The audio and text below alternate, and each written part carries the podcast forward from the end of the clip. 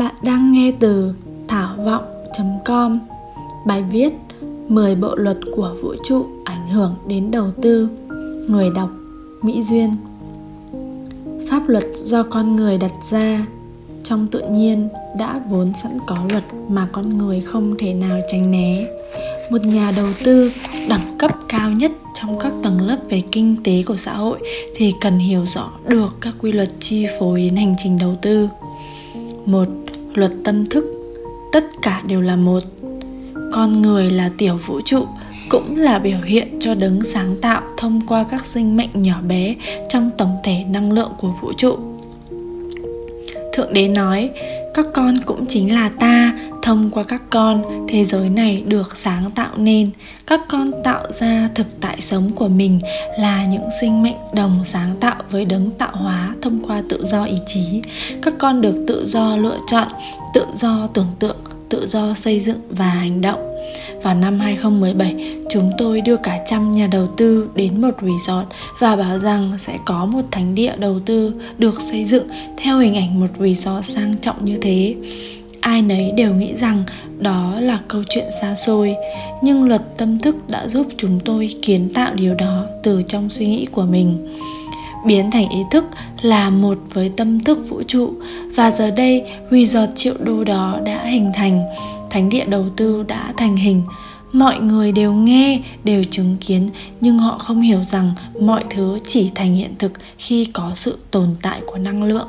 Nếu không có, thì ý tưởng chỉ là ý tưởng, và đôi khi chúng ta vẫn nói ai đó là hoang tưởng. 2. Luật hấp dẫn. Bạn thu hút những gì bạn suy nghĩ. Vũ trụ được vận hành bằng năng lượng tất cả những vật có cùng tần số rung động sẽ gặp nhau. Khi ta ở mức rung động nào, ta sẽ thu hút những gì có cùng mức tương ứng đến với mình để trải nghiệm. Đó bao gồm con người, vật thể, sự kiện, cơ hội và không gian. Luật hấp dẫn thông qua mức độ rung động từ tâm thức của con người. Con người có niềm tin cốt lõi ra sao sẽ tạo ra những khuôn mẫu khác nhau. Và thực tại chính là tấm gương soi của chính từ tâm thức đó. Khi tôi bước vào mảnh đất thần tiên đẹp tuyệt vời mà người môi giới tuyên bố rằng không đẹp thì bỏ nghề môi giới, tôi biết chính xác đó là nó. Mảnh đất từng hiện ra trong đầu tôi suốt nhiều năm, từ khi tôi còn chưa có tiền. Đó là mảnh đất có dòng suối trong veo, nước chảy róc rách quanh năm, có hồ nước trong xanh uốn lượn, có những cây nhãn, cây trầm cây lộc vừng cổ thụ tôi biết rằng luật hấp dẫn đã ứng nghiệm 3. Luật nhân quả Gieo nhân nào gặt quả ấy Luật nhân quả chính là nói về trạng thái năng lượng, không phải hành động cụ thể. Theo vật lý, người ta gọi hiện tượng sự vật thay đổi về mặt năng lượng, tạo ra hình mẫu mới phù hợp với trường năng lượng mới chính là bước nhảy lượng tử trong cuộc sống khi con người có đột phá về tư duy, mục tiêu, lý tưởng, ngay lập tức họ đã mang trong mình một trường năng lượng mới. Từ sự thay đổi đó là nhận và vị trí mới trong thời gian này chính là kết quả. Không có gì xảy ra ngẫu nhiên mà chẳng qua chúng ta chưa ý thức được cái kết quả sẽ đến ví dụ, khi bạn mang tiền cho người khác, luật nhân quả không có nghĩa là bạn sẽ được nhận lại kết quả tiền bạc, mà quả là lợi lạc ban nhận được khi chia sẻ cùng người khác là cảm xúc tốt đẹp của lòng biết ơn và tình yêu thương tương ứng cho cuộc sống của bạn trong hiện tại và tương lai khi ta đầu tư hay giúp được cho người khác đầu tư kiếm được tiền ý nghĩa của việc này chính là trạng thái tốt đẹp mà ta cảm thấy ở thời điểm đó những niềm vui mà đôi bên cùng có khi bước đi trên hành trình đầu tư và học game tiền 4. Luật cân bằng, sự cân bằng của vạn vật trong dòng chảy của tự nhiên, mọi vật tuân theo luật cân bằng là sự hài hòa của năng lượng âm dương. Tất cả những hành động ngăn chặn hoặc cố tình thay đổi đi ngược với tự nhiên sẽ tạo ra phản lực. Con người càng khai thác, đào phá thiên nhiên thì sẽ dẫn đến mất cân bằng và kết quả dẫn đến chính là thiên tai, dịch bệnh nhà đầu tư cần thuận theo tự nhiên nương theo dòng chảy của thị trường để làm giàu. Nhưng nhà đầu tư không hút cạn hay rút sạch thị trường mà cùng nhau nuôi dưỡng thị trường để tạo ra kết quả lâu dài, để thị trường ngày càng lớn mạnh hơn. Tâm thức nuôi dưỡng và tưới tắm, vun sới bằng năng lượng, bằng tâm thế biết ơn sẽ mang lại sự thịnh vượng lâu dài. Năm, Luật nhất quán. Luật nhất quán của tự nhiên thể hiện qua những hình mẫu rung động của năng lượng hiện diện trong đó hoa sự sống. Qua các nhụy hoa, thân cây, vỏ ốc, xoáy nước, một người giàu hay một người nghèo đều là tập hợp nhất quán của những suy nghĩ, thói quen, tư duy, hành động thái độ do hệ quả của rung động đây gọi là hệ quy chiếu một nhà đầu tư muốn thành công cần phải xác lập lại hệ quy chiếu của mình một cách nhất quán gốc tư duy của nhà đầu tư trước hết phải là một người giàu có, không chỉ về tiền, sự sung túc, thịnh vượng, giàu có mới là gốc gác để nhà đầu tư đi được xa hơn trên hành trình tài chính và hành trình trải nghiệm sống của mình 6. Luật chu kỳ thành, trụ, hoại, diệt là quy luật và chu kỳ vận hành của mọi thứ trong vũ trụ. Sinh diệt là logic của tự nhiên. Sự kết thúc của một tiến trình này lại là mở đầu cho một tiến trình khác. Mọi thứ luôn biến chuyển liên quan đến lịch sử nhân loại, các triều đại hay bốn mùa thay đổi. Nhà đầu tư thấu hiểu được luật chu kỳ sẽ có được thong dong và an nhiên, bình tâm và tĩnh tại trước những kết quả lên xuống, thăng trầm của thị trường. Trong nguy có cơ, trong sự biến chuyển thì nhìn thấy cơ hội.